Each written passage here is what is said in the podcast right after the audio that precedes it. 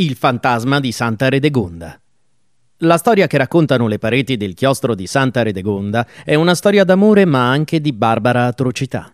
Protagonista è Bernardina Visconti, figlia di Bernabò Visconti, temuto signore di Milano che prese il potere nel 1355.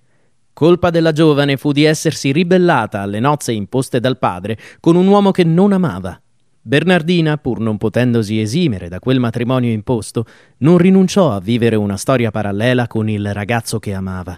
Bernabò Visconti non tardò però a scoprire i due amanti e la punizione fu tremenda.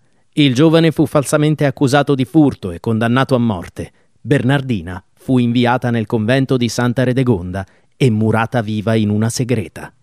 Così, ancora oggi, si dice che il fantasma della fanciulla vaghi per il chiostro del convento e che il suo spirito inquieto prenda sotto braccio i passanti, incutendo terrore.